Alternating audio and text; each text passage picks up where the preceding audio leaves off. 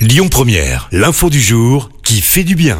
Et ce matin, Christophe, je vous parle d'une vraie avancée médicale. Un homme paralysé depuis plus de 10 ans à nouveau marcher et ce grâce uniquement à la pensée. Une équipe de scientifiques français et suisses a en fait mis au point un outil technologique. Le patient a eu des électrodes implantées d'un côté au niveau du cerveau, de l'autre dans la moelle épinière, en dessous de la zone abîmée dans l'accident. Les électrodes vont ainsi former un pont numérique pour rétablir la communication entre la tête et les jambes. Désormais, le patient peut donc marcher. Pour le moment, le dispositif est en phase de test sur ce premier patient, mais il pourrait à terme être déployé à grande échelle.